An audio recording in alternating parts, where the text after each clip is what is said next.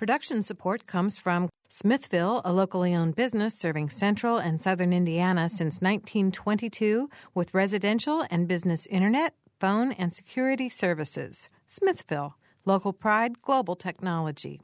Information at smithville.net.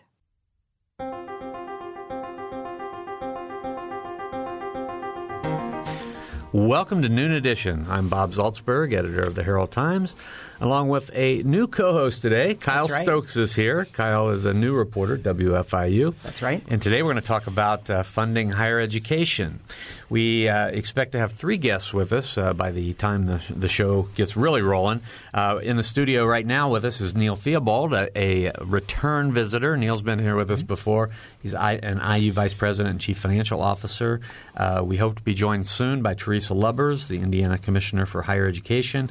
And joining us by phone from uh, Lafayette, West Lafayette, will be Tim Sands, executive vice president for academic affairs and provost at Purdue University. Uh, if you have questions or comments, please phone us at 855-0811 or toll free 877-285-9348 and wfiu.org slash noon edition. Well, Kyle, welcome. Yeah, it's great to be here, Bob. So uh, tell us how you uh, came to Bloomington. Well, I came. I, I come from Minnesota originally by way of Missouri, so I, have come from a public radio affiliate in Columbia, Missouri, and now I'm here to be an education reporter You're an here in education Bloomington. reporter, so uh, we're glad to have you Welcome. here. All right. Well, Neil, um, you have just come back from South Bend. You were there yesterday, and IU passed a, a budget. Correct. Thank, uh, congratulations on getting that accomplished. So uh, it's a three billion dollar budget, and, and uh, I, as I read in our paper this morning, and Mike Leonard's fine report, one point eight billion for operating expenses and one point two billion for medical and other expenses. I want to talk about that medical piece right off the bat because how how has the you know healthcare issue uh, affected the budget? Uh, the last five years, uh, the gain's been sixty six zero million dollars. Uh, for the upcoming year, now we do health care on a calendar year basis, so this won't uh, be effective until January. Uh, we limited the increase to $11.4 million for next year uh, because the goal was to have a salary increase. And there simply w- weren't enough funds to have both a salary increase and uh, to cover the full cost of, of the medical. Uh, so we expect to see uh, some fairly significant increases in the premiums for our employees come January of 2012. Will they uh, will, will they exceed the one point five percent average pay increase? Well, the bases are different, obviously. Sure. Um, so, you know, 1.5 average salary, um, probably fairly comparable, but uh, but it'll be lumpy. Um, it- depending on what plan you choose, there are plans that are more expensive than others. Uh, I know with our partners at IU Health, we're putting in a new plan that's fairly inexpensive. So if you choose that. Definitely. Uh, if you were to choose, you know, your Blue Cross zero deductible sort of thing, I do not believe to cover it now. Yeah, it seems to me that you know, as a, uh, a person who works in business too, everybody continues to talk about salaries, but you know, you need a big salary increase to cover what you're going to pay in additional health care fees usually. So. absolutely. Now, there's one percent extra money going to faculty. Is that correct? Well, it's one and a half across all employee groups across all campuses. But in addition, uh, we have a large number of uh, uh, outside offers to our, our faculty in Bloomington and in Indianapolis. So we're setting aside another 1% beyond the one and a half that's targeted to high ability faculty. Our goal is that, that they never they never go interview in the first place. Um, so it's two and a half for faculty in Bloomington and Indianapolis, and one and a half for every other employee group. All right. Again, our phone number is 855-0811, 877-285-9348, wfiu.org slash noon edition. I wanted to ask you about that tuition increase. Um, obviously, that's a that's a burden that the state had a lot of pushback over that tuition increase. Uh, I wonder whether what the decision making process was to put the tuition increase before setting the budget, and how difficult was that decision to increase tuition um, in the economic times that we're in right now? Extremely difficult. Uh, there's two pieces to it. Uh, the uh, base increase, what we will collect year after year in our, on our regional campuses and at IUPUI, are, is two and a half percent. In Bloomington, it's three and a half percent. But uh, the state did not fund repair and renovation. Uh, for uh, the universities this year, and especially on this campus, the age of the buildings. There's simply no way we can go two years without repairing and renovating, repairing roofs, uh, gutters, all of that sort of thing, and the infrastructure, the steam pipes, and everything. I, mean, once you're here in the summer, you will know we've had to start rotating air conditioning when it gets above 82 degrees because we don't have air conditioning capacity for all of our buildings at any temperature above 82. And so we turn it off. We take turns turning it off across the campus, and I can tell by my calls which buildings are turned off, especially on a day when, you know, in Bloomington it can get in the mid 90s and very humid. If you don't have air conditioning, it's not very pleasant. So that's our first project actually in Bloomington will be a substantial uh, expansion to the chiller capacity that'll allow us to air condition in the middle of the summer here. Uh, so we added another $90 per semester in Bloomington, $80 per semester at IUPUI, and $30 per semester at our regional campuses. And that money never comes into the general fund. It goes straight to the plant fund to pay for chillers and roofs and all those sorts of things. The impression was that you were, with this new R&R fee, kind of circumventing state recommendations. How do you respond to that criticism? Well, I the ongoing tuition increase is exactly what the state recommended. Uh, the R and R fee is temporary. We hope it's temporary. Uh, the state has never in the in the past several decades not funded repair and renovation of buildings. So we're hoping, given the difficult economic times, that this is a one-time only event, and this will simply be a, a one-time fee that then goes away as soon as they're able to fund R and R. Mm-hmm.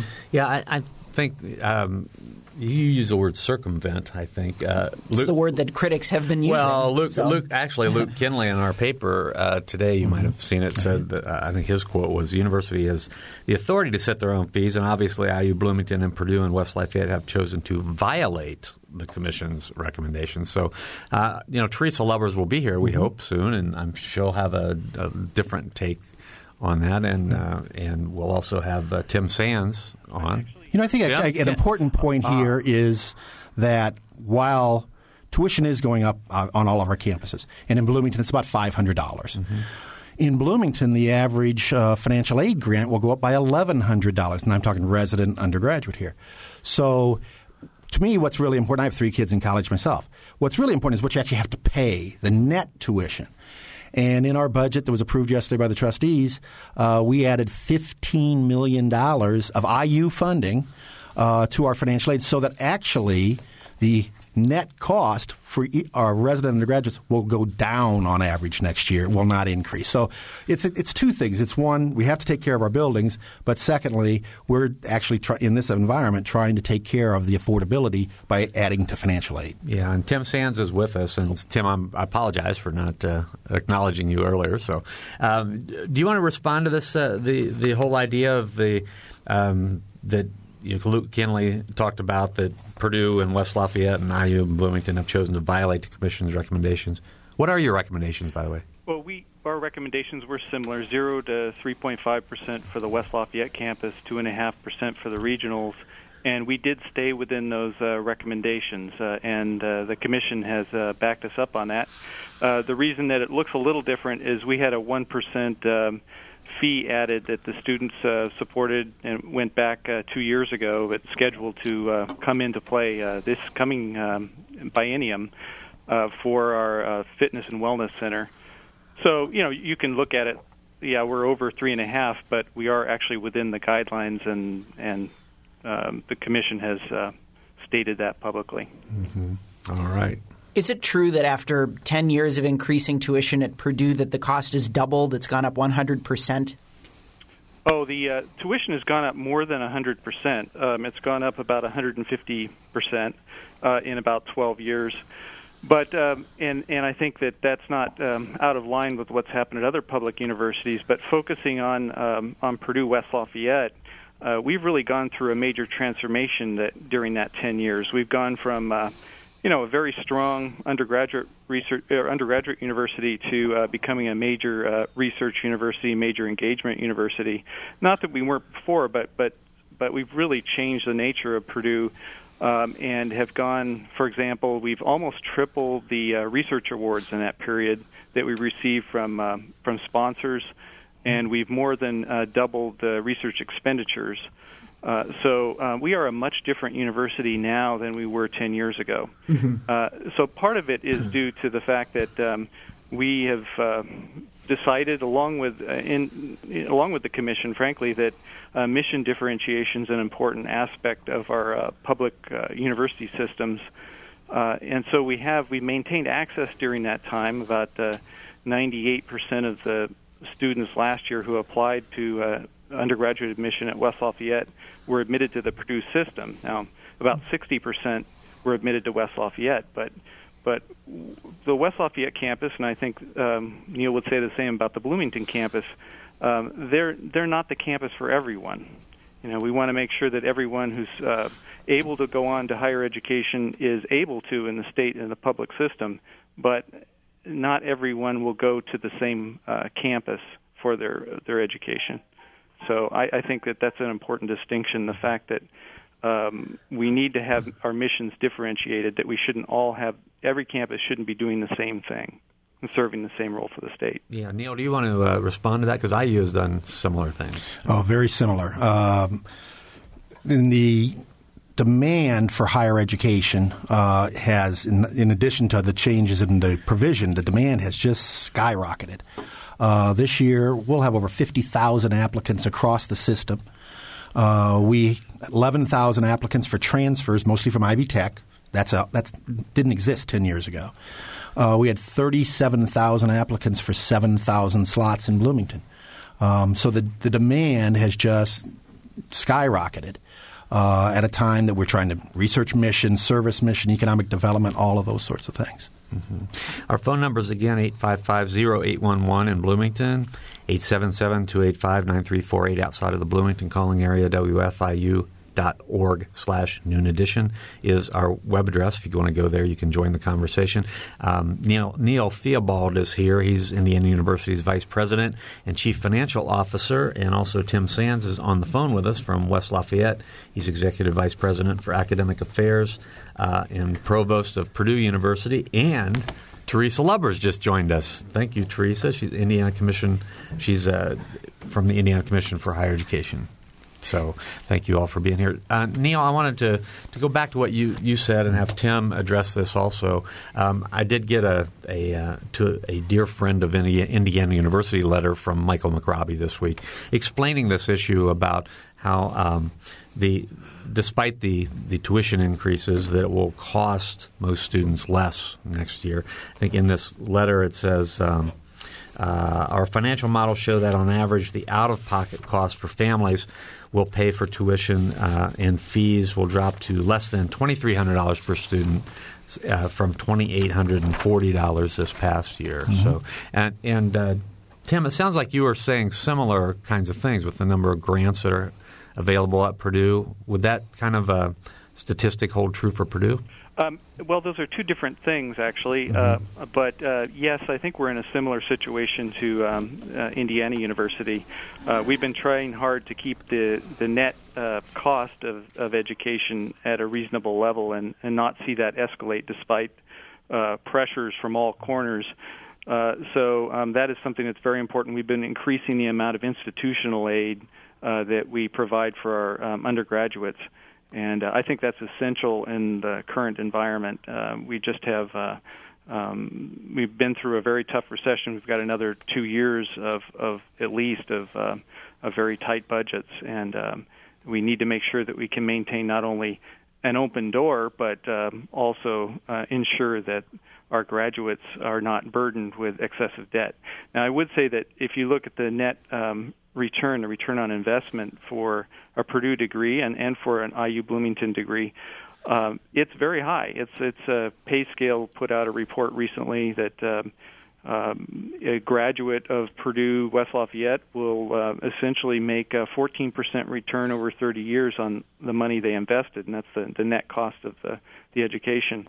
But you don't want to start off with a with a large debt. So we were very um, um, attuned to the the issue there and, and are doing everything we can within the limited resources that we've got to make sure that uh, our students are able to to come to Purdue and stay here and graduate without um, excessive debt. I want I want to throw one more element into this mix here because Dr. Uh, Vice President Theobald, you talked about the effects of Ivy Tech transfers mm-hmm. um, into IU, and that's certainly one of the elements that's sort of been added into the pot here. But in terms of keeping costs down, and, and we can bring uh, Ms. Lubbers in onto the into the conversation here as well. Um, what is the effect on kind of overall, not just on costs, but bringing Ivy Tech into the mix has really changed the way that things look at IU. Um, can you just sort of go into detail about how that's how that's changed things? Well, we have before uh, Ivy Tech students even come to campus, we have Ivy Tech students living in our dormitories uh, here in Bloomington, and then they take their classes at Ivy Tech because it is we are a four year program here, and we are trying to socialize people into what's going on right away. So they have that opportunity as well. But uh, you know, very high ability kids we bring that are coming over from IUP or from Ivy Tech. Um, a lot of them in their first year. We get a large number of transfers after their freshman year, and then the two and two program they come after their sophomore year. So it is it has worked out extremely well for us. Mm-hmm. These transfers obviously have a major effect. It's it's part of what the state is looking for with higher education. Would you agree? Well, I'm, I'm uh, coming into this discussion about affordability and certainly looking at the students who attend Ivy Tech as um, the least costly in terms of just sticker shock cost to go to college of our institutions in the state. It's very important. And that relationship between our four year institutions and our community college is absolutely critical uh, to the future of the state. We need more of all kinds of degrees, but proportionally, we are especially deficient in associate degrees. And so we are really pushing for that um, at the commission where we you know, care about all of our students wherever they go to college. Uh, we know that we're putting a lot of pressure on the community college system. Their headcount is now exceeds 200,000. Um, and students uh, are 80% part-time working, and so the relationships with four-year institutions and and the, the the speed with which they can make that transfer is critically important. Uh, I might I want to welcome Teresa Lubbers to the program, and Teresa was uh, in the state senate for 17 years before taking over uh, and leading the higher education commission. Um, I think it would be instructive to a lot of our reader, uh, a lot of our readers. I'm a newspaper guy. A lot of our listeners to uh, know about the higher education commission and the relationship between the higher ed commission and IU and Purdue and the other universities in the state. Well, I will try to do a cliff note for you okay. on that. Um, the commission was created in 1971 and basically, we have um, statutory charge to approve all degrees and programs in the state, to make recommendations to the legislature and the governor for uh, state uh, funding for higher education. We make recommendations for um, SSACI for financial aid as well. And we operate under a strategic plan called Reaching Higher, which establishes the overall. Uh, strategic plan for uh, higher education in the state. We are working to build an integrated but differentiated system of higher education. Uh, we understand that our statutory authority is limited and that the boards of trustees have authority to do many of these individual institutional operating decisions. But um, just to pick up on some of the conversation I heard when we came in, it's difficult not to be concerned about student debt. And we are very grateful for institutions that are willing and trying to wrap student aid around. Uh, as I have said several times in recent days, the graduating class of 2011 in this country has the, uh, the dubious distinction of being the most indebted class ever. And so, um, for the first time, student debt load has actually exceeded credit card debt in this country at $829 billion. So um, this is not an inconsequential concern because you have to juxtapose this very real strain that families and students face with the strains that institutions face as well at the same time, and factor into that the fact that we're telling everyone that they need post secondary credentials of some sort for this new economy. So there are lots of stresses all the way around. Mm-hmm. I want to go back to the, the role. I mean, I think the easiest way for, or one easy way to, to think of it is that you, know, you, you serve a purpose so that not every university decides they want to start a medical school right? For instance, I mean, you would have to, to approve a degree program or that's school. exactly right. We yeah. would not want redundancies, and that's one of our charges. Uh, mm-hmm. Clearly, the thing that we're probably known for outside of higher education um, arenas is more the recommendations we make for funding for higher education. Mm-hmm. And, and, let's talk about the, the tuition recommendations you made. I think that's that's one of the most specific things we've been talking about. You recommended for Purdue and IU 3.5 percent uh, tuition increases on Bloomington and West Lafayette, and you know I, I quoted. Um, uh, Senator Kenley, Luke Kenley, um, talking about how he thought that Purdue and IU, IU Bloomington and Purdue West Lafayette had violated the commission's recommendations. Do you agree with that? Well, it exceeded our targets, and, and, you know, obviously, we set the targets for a reason, and we understand that, that institutions look at different factors as well. But we, this is the second time that the commission has been asked to set non-binding targets. We did this the first time in the last budget cycle. We spent a lot of time. We looked. We started with more than 50, uh, 30 factors. We narrowed it down to five that we used primarily, and in keeping with the fact that we have differentiated missions in our institutions, we set targets at different levels. Um, but we were very aware of the fact that um, tuition has continued to increase at five or six percent in, in, as far as we can remember, and these are fairly extraordinary times in which we're living. Uh, and um, so we need to find a way to balance those. We, we felt that we came in with targets that did balance institutional needs with family and student needs. Um, and that's kind of where we are right now. What's that 3, 3.5% mean for a typical student uh, student at IU, Neil? How, how much money is that? What are, what are the dollars? In Bloomington, that'd be 316. dollars mm-hmm. And at Purdue? Oh, it's about the same. Okay. They can remember this is a compounded number as well. So we did for the first year. One of the things that the legislature did several years ago, when they began shining a light more on tuition, was to ask that institutions set their tuition on two-year basis. So it's whatever the percentage for this year and for the next year, and that's why the, the institutional aid that's being provided is is critically important. You know, we're quick. We're here in Bloomington, mm-hmm. but we're very aware of what happens at the regional campuses as well for both Purdue and IU, as I know they are are uh, the, the number of Pell students and the number of low income students as measured by Pell are the least at Bloomington and West Lafayette of our, all of our systems of higher education. Those low income students tend to attend our regional campuses and our community college and, and a couple of our other four year comprehensive institutions.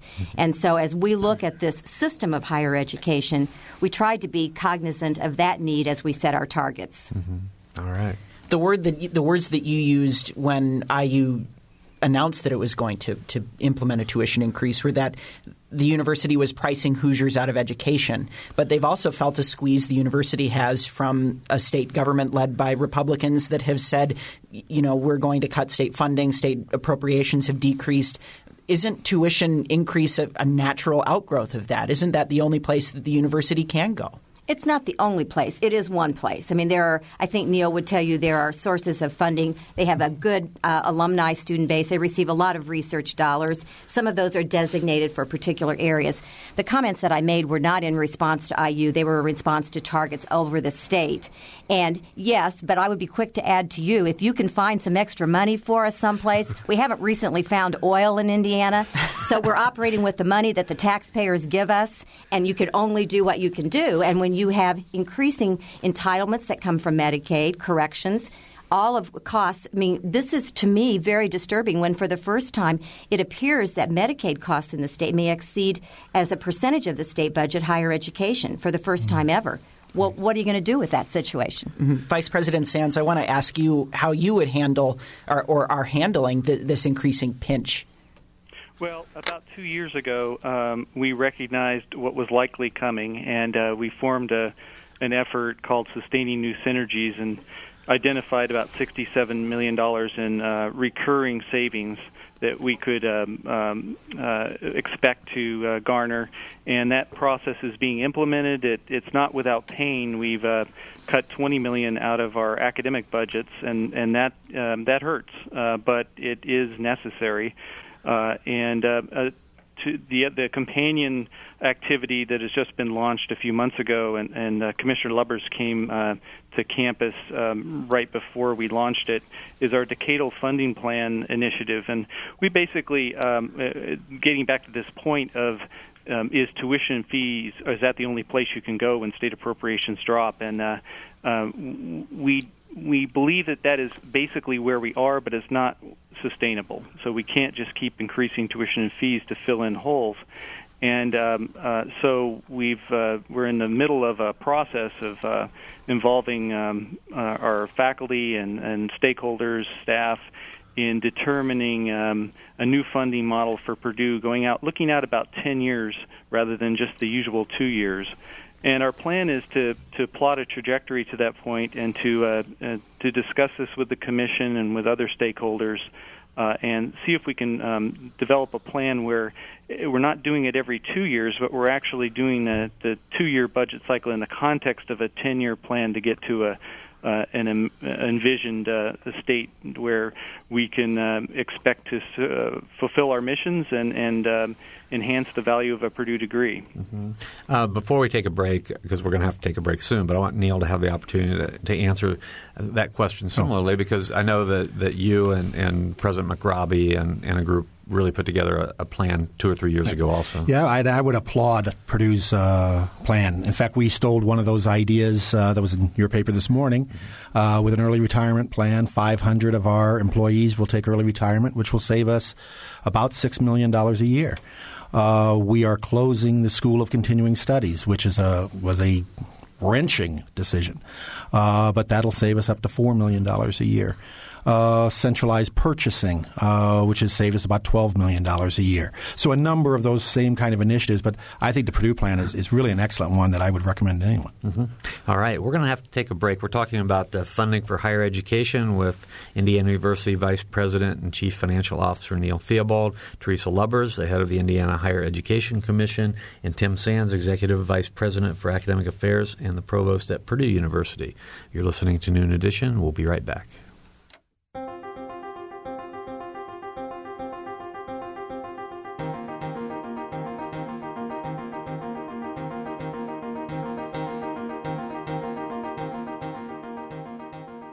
This is Noon Edition on WFIU. Production support comes from Smithville.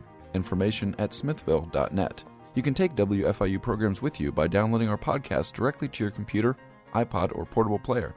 Programs like Noon Edition, Ask the Mayor, and Harmonia, or short features like Kinsey Confidential, the Ether Game musical mini quiz, as well as play and opera reviews are all available on demand. Find out more at WFIU.org. And have you heard WFIU's news features? On Fridays, the WFIU news team brings you expanded and in-depth reports on topics affecting South Central Indiana. Listen at 11:33 a.m., 11:55 a.m., and 5:45 p.m. to catch that day's feature. They're also archived on our website, wfiu.org.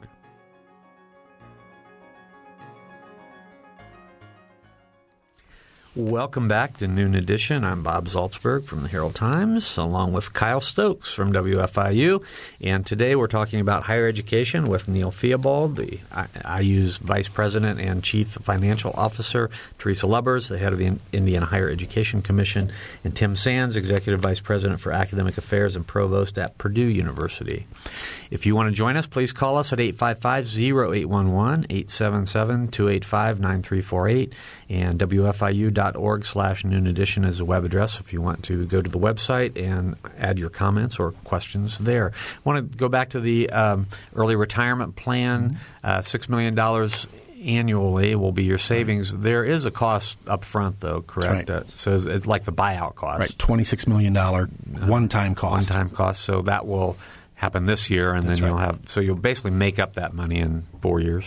Four to five years. Four to five correct. years. Right. Uh, I, I just want to address this issue. Uh, it's a savings for the university, but at the same time, you are losing some institutional knowledge and and a lot of people who've been around for a long time. I mean, it's. I think I just want to acknowledge that point. Absolutely. No, as I went through and I signed off on all 499 uh, early retirements, those are some fabulous people. But it's it, but it's great. I know a lot. Obviously, I know a lot of them, and this is giving them an opportunity at a time in their life to go in a different direction. Uh, we have about 50 faculty uh, taking early retirement. It gives them a chance, in many cases, to go somewhere else. Uh, do something different. So it's it's a win-win. It was voluntary. There was nothing mandatory about it. Mm-hmm. So they choose they chose to uh, apply, and, and we will miss them very very much next week when they're not here. Mm-hmm. Yeah. Okay. Uh, again, 855-0811, 877-285-9348, and WFIU.org slash noon edition. We'd like to hear from you if you want to give us a call. Teresa? I, I just wanted to pick up on that a little bit in the discussion about productivity and efficiency, which I think this feeds into.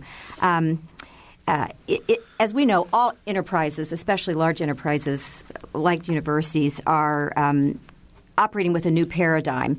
And we are quick to say when we talk and, and we try to partner with the, the universities on efficiency measures, whether it's administrative or academic, we do so not in, to be just punitive or hard nosed about it. It is because we're asking them to serve more students.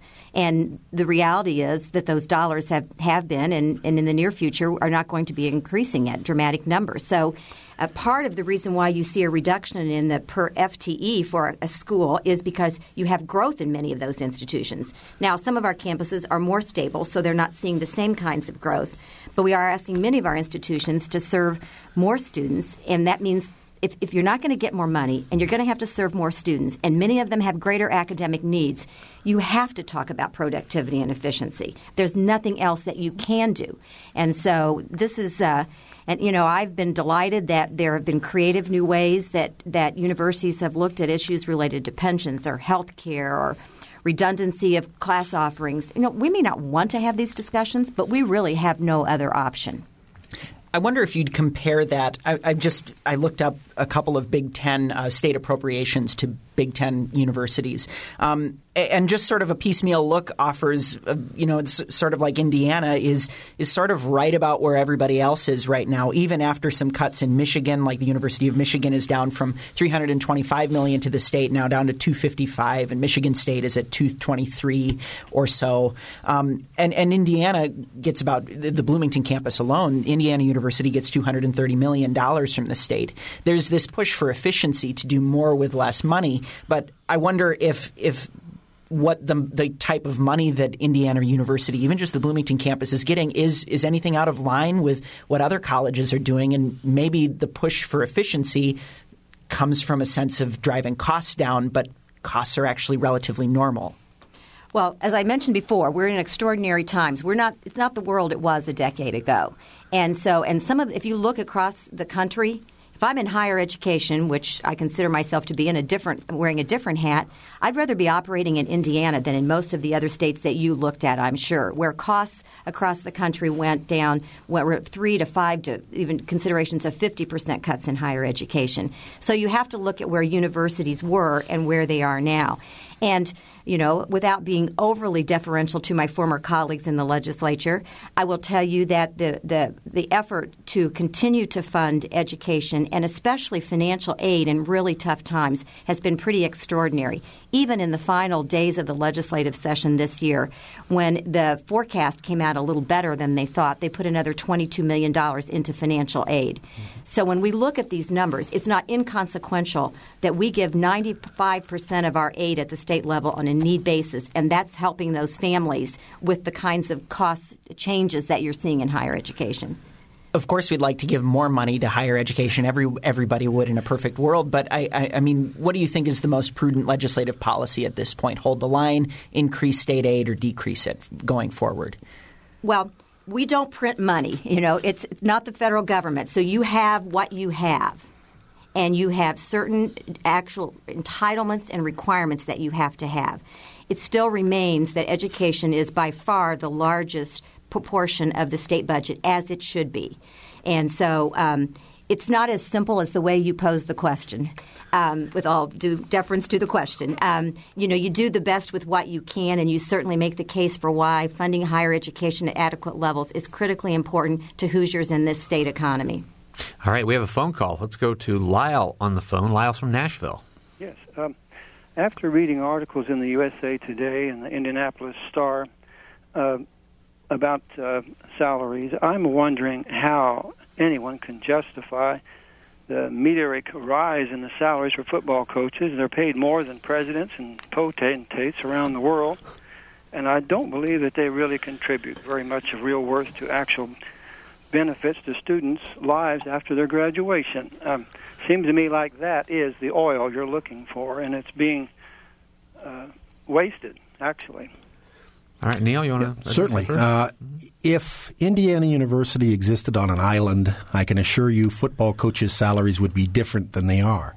Uh, but we don't. We uh, we're in a nationally competitive market for football coaches, and uh, if you do not pay close to that market, People that you want to have will leave, and you won't be able to recruit the people you want to replace them. I think what you want is are, are students who can afford to come. Mm-hmm.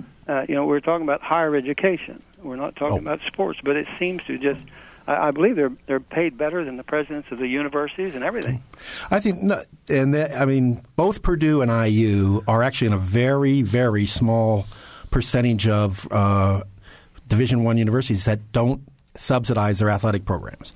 Uh, I think across the U.S., about ninety percent of athletic programs in Division One are subsidized on for an average of um, we're talking ten million dollars a, a university.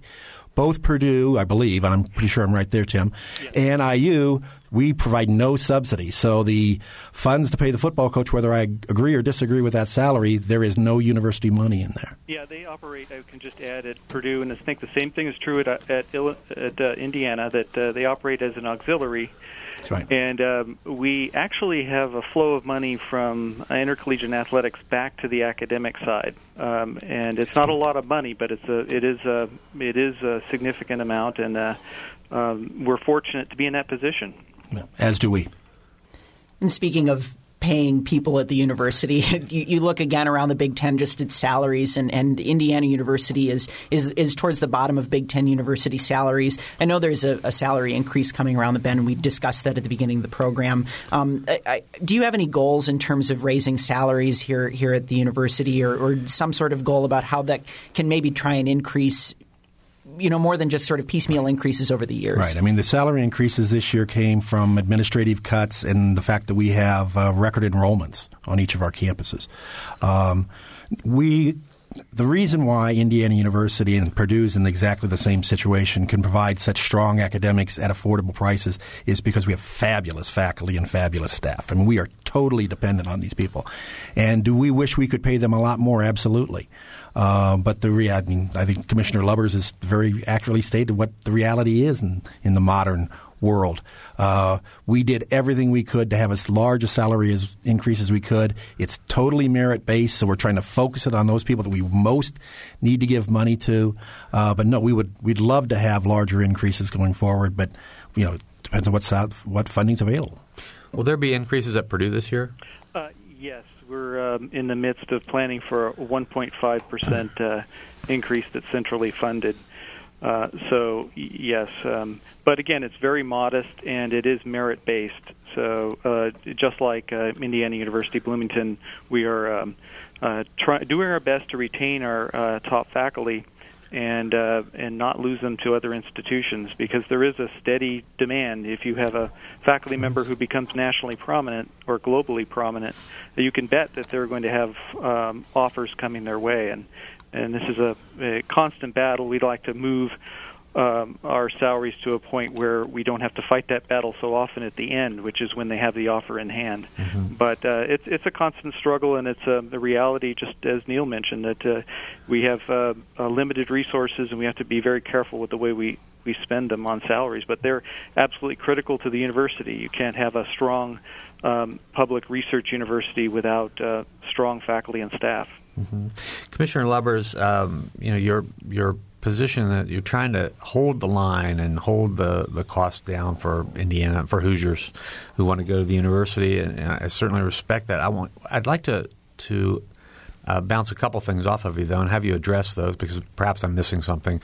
Uh, when we were talking before about uh, at IU the um, President McRobbie sent out a, a note, and Neil has mentioned it, that you know the financial models show that families will pay for tuition and fees uh, less this year than they paid last year.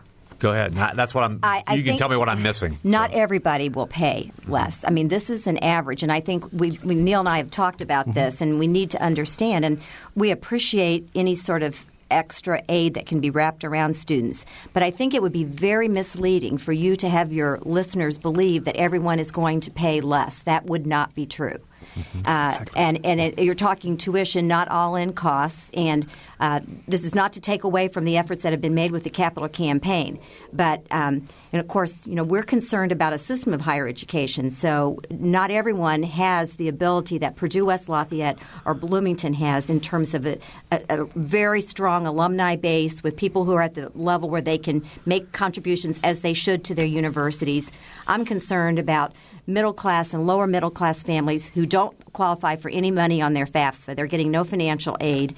Now, if they're really smart at a place like Bloomington or West Lafayette, they're going to get some good merit aid when they come here.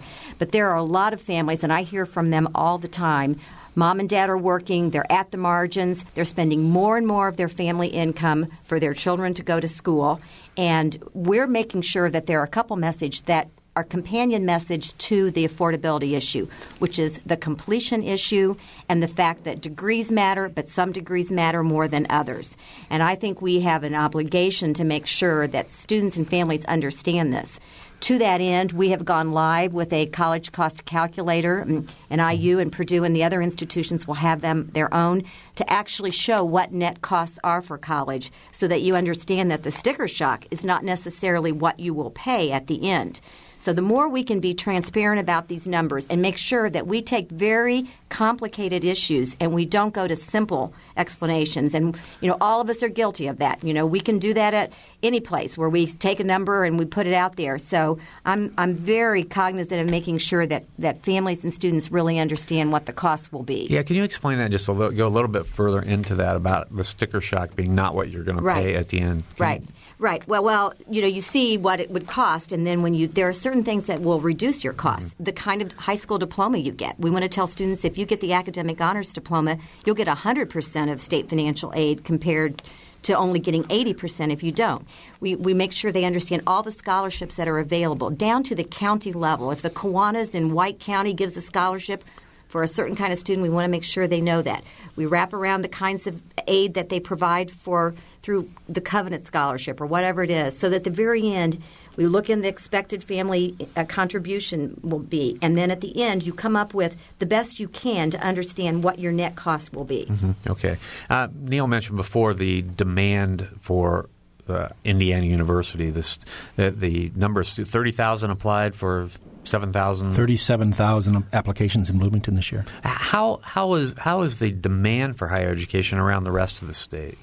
the demand is higher every place. Yeah. Now, it's obviously reputations of the schools or mission differentiation drives different students. Obviously, the greatest growth we're seeing is in our community college system. We didn't have a community college before, and a rural community college system, and so you're seeing just astronomical growth there. But it's not surprising. There are two things happening. One, the economy is such that people are going back to school because they're underemployed or unemployed. And two, we're telling everybody that it isn't enough to have a high school diploma anymore. You don't we don't tell everybody they need a four-year degree, but we're saying you need a two-year degree, a four-year degree, a quality one-year certificate or a workforce credential. So going back to school is the name of the game. Mm-hmm. All right, we have about 10 minutes to go. 855-0811, 877-285-9348, and WFIU.org slash noon edition. I have a question that I think all three of you could tackle, and it isn't purely financial, but it definitely has financial impact. I, I think Ms. Lubbers would be a great place to start with that. Um, I, I'm wondering, especially when we're, we're telling everybody that a high school diploma is not enough. Um, there's also a push to, to do more things like AP classes and dual and, and dual credit, college transferable credit, and things like that. The students that universities like IU or, or Purdue are getting are changing and very different, and often just you know more numerous now. Um, I, feel like that has a lot of implications. And one of them might be that you're getting a student where if everybody has AP, well, you know, an AP credit, I mean, maybe AP credit, credit means less in terms of how people are taught. And then how do you move forward on that from a financial perspective? If you're taking AP to save money, but a college isn't going to accept AP credit anymore, is that actually going to have the cost savings and allow people to, to get the higher education that is becoming more necessary? Well, AP is a great program. Dual credit are great programs. What you have to always make sure is that you maintain the academic rigor in any of these uh, AP is pretty. I mean, it's it's scrutinized pretty carefully through the tests that you take. It isn't that you take an AP class. it is what you get in a score of the AP class that matters. Whether it's a three, four, or five, for example, to be a passing, and whether you four or five for some specific areas. So, um, you know, I think to the degree that it makes students more qualified if you do some longitudinal studies, you will it will show that students who have AP do very well in college. But the admissions requirements are set by the institutions. They will determine how who they accept. I'm a big believer in AP. I think it helps the student with their aspirations, with their preparation, and I think it makes them more likely to graduate. All right. Anybody have a Neil? Do you have any? Well, I would just uh, AP. The better prepared a student is before they come here, the more likely we are to retain them, and that has been a huge focus in in the current environment. Um, we want to increase our graduation rates. Well, you need to retain them along the line. It is uh, at our regional campuses, particularly, they have really ramped up the entry requirements. The, re- the retention rate has followed that. The retention rate is going up because there are fewer students coming in that are frustrated with the, the difficulty of the curriculum and therefore uh, don't stay for graduation. So I, I, see it as all positive. The grit, the more uh, the academic background students have before they come to the university. Mm-hmm. Despite the, the demand and the fact that, that there are um, probably a higher quality of student going to Indiana University and, and Purdue, uh, maybe in some schools and maybe at IU and Purdue also, there are some students that are entering school that still need some remedial help in, in, the early classes, particularly in math. Are there other options for pre college education before they get to school and need IU or Purdue or Indiana State or Ball State or somebody to help get them up to snuff? Well, we have a Hoosier Link program with Ivy Tech in Bloomington specifically. Uh, those students who need some uh, remedial preparation uh, they're treated exactly the same as an IU Bloomington student in every way except they're taking that preliminary coursework at Ivy Tech because we don't offer remedial courses on this campus. Yeah, I would say that's one of the um, the, the probably most uh, um, appreciated aspect of uh, what the commission has done is uh, this mission differentiation, which I think is really um, made the whole system uh, more efficient. We've taken the remedial part of uh, the offerings and move that to Ivy Tech. Um, the associate degree programs, to a large extent, are now uh, with Ivy Tech. Um, the regional campuses are focused primarily on four-year degrees and master's and graduate degrees that are relevant to the regional economy that they, they they're situated in. And uh, that has allowed, I think, institutions like or campuses like uh, Bloomington and West Lafayette to focus on on their part of the, the, the spectrum of the, the mission of higher education. So mm-hmm. I think that's all been quite positive, and and it's allowed us to focus on student success for the students who do come to West Lafayette or to our regional campuses. Uh, we don't um, focus on the remediation, so that attention is now directed to the success of the students who, who do come to campus. I think you hit on the right issue, though, in the question, which is also making sure that students leave high school, career, and college ready. And to that degree, we are working with our colleagues in the K 12 system every day.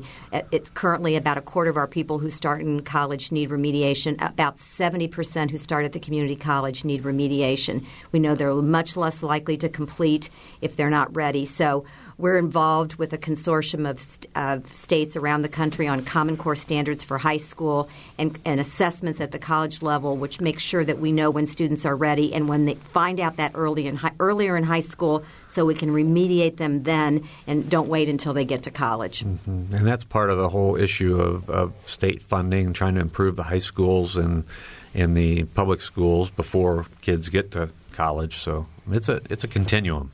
It is a continuum. right. It's a whole other animal too. It's yeah, a, that's right. Five other shows on that. Yeah, yeah. We have uh, just a few minutes to go, Kyle. Um, you know maybe that's maybe that's a good a good way to go here. What do you, you, look obviously because these are the students you're getting. What do you think about what's going on in in I, let's let's start with with you, Vice President Sands. What do you look at when you see as in the K twelve uh, education reforms that have been going through the legislature, especially this past session? What do you see as the impacts for, for Purdue students that you're going to be getting uh, in in the years to come? What what are the key factors we need to be aware of? Well, I think that um, uh, that's a that's a complicated question. Um, I'm not sure I'm really prepared to answer it in and, detail. And you, and you, have two minutes. I have two minutes, but, but I can say that um, in addition to what is going on with um, with addressing K through 12 education, and, and, I think it was great to keep the funding level um, for K through 12 despite the uh, this tough period we're in. Um, Purdue has become much more involved in um, directly intervening and assisting uh, K through 12, especially in STEM. Uh, we've got a number of programs, including the iSTEM network. We've got a new project from the National Science Foundation at Purdue to address uh, K-12 uh, STEM. We've got programs that are almost throughout the university, many of them that are directed right uh, at the teachers primarily, uh, and uh, in assisting in developing uh, curricula that are uh, problem-based learning curricula that we we know uh, work better than the traditional um, kind of uh, uh, a serial uh, or kind of rote approach. And uh, I think that um, that's where we think we're going to have the impact is in, in um, really um, transforming the uh, the K-12 STEM uh, education in Indiana. And STEM is science. Oh, sorry about that. That has become a very common term, but it's science, technology, engineering, and mathematics. Right. Okay. And it's it's probably overused. It's kind of a short short version for um, the kinds of um, uh, fields that we think are going to be uh, absolutely important to the uh, economic development of Indiana. Right. Okay. Well, I think that is critically important because really in this knowledge based economy, we are talking about changing our state through education. And Indiana is on the cusp of what's going to happen here. And it's not clear. I mean, it's what kind of a state this is going to be in the future. But it certainly depends on how successful we are in building a more qualified, educated uh, populace. And that means, from the standpoint of higher education, we are really focused on completion and making sure that students who begin college finish and they have a credential to take into the marketplace. Mm-hmm. And they're more likely to do that if they got off to a strong start early in their educational careers. And I think this is a, a great segue into me introducing uh, Kyle Stokes again because Kyle's here in a program uh, that's a partnership between WFIU and NPR. You want to explain? That's that? right. This is called State Impact Indiana, and this is a, a nationwide. It's our branch of a nationwide collaborative reporting effort uh, between WFIU as well as other Indiana public media stations and uh, eight other states uh, to report here in Indiana on different uh, uh, here in Indiana be education policy issues, but across the nation they'll be looking at energy issues in the economy and some of the different states. There are eight other states, and so um, me and and then as uh, I've my colleague Ben Skirvin, uh, who you've heard on the airwaves here before, will be transitioning into those roles um, as education reporters. So we'll be asking questions from pre-K to college about a lot of different things that are going on in education in Indiana, and it's an interesting time to join up on this right. project. Right. So, well, well, welcome. We're glad to have you here. It's good to be here. All right. We're out of time. I want to thank our guests, Neil Theobald, uh, Teresa Lubbers, and Tim Sands for Kyle Stokes and for Rachel Lyon and for John Shelton, who's engineering his last show today. I want to thank all of them. Uh, I'm Bob Zaltsberg. Thanks for listening.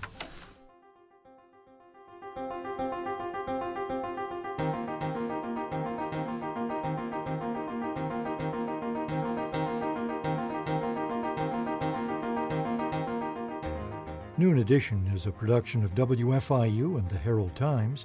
A podcast of this and other WFIU programs is available at WFIU.org.